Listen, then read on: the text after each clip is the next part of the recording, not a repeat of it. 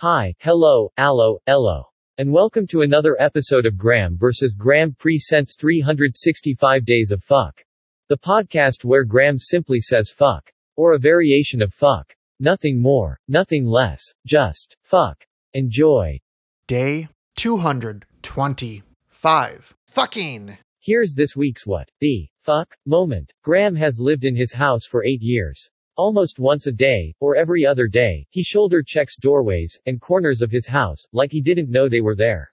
Pretty much every time he does this, he asks what the fuck, like they jumped out at him just for shits and giggles. With all of that out of the way. If you have not yet subscribed to Graeme versus Graeme Presents in your favorite podcast platform, you should do so, and you can tune into all of the Graeme versus Graeme Presents short podcasts for short attention spans.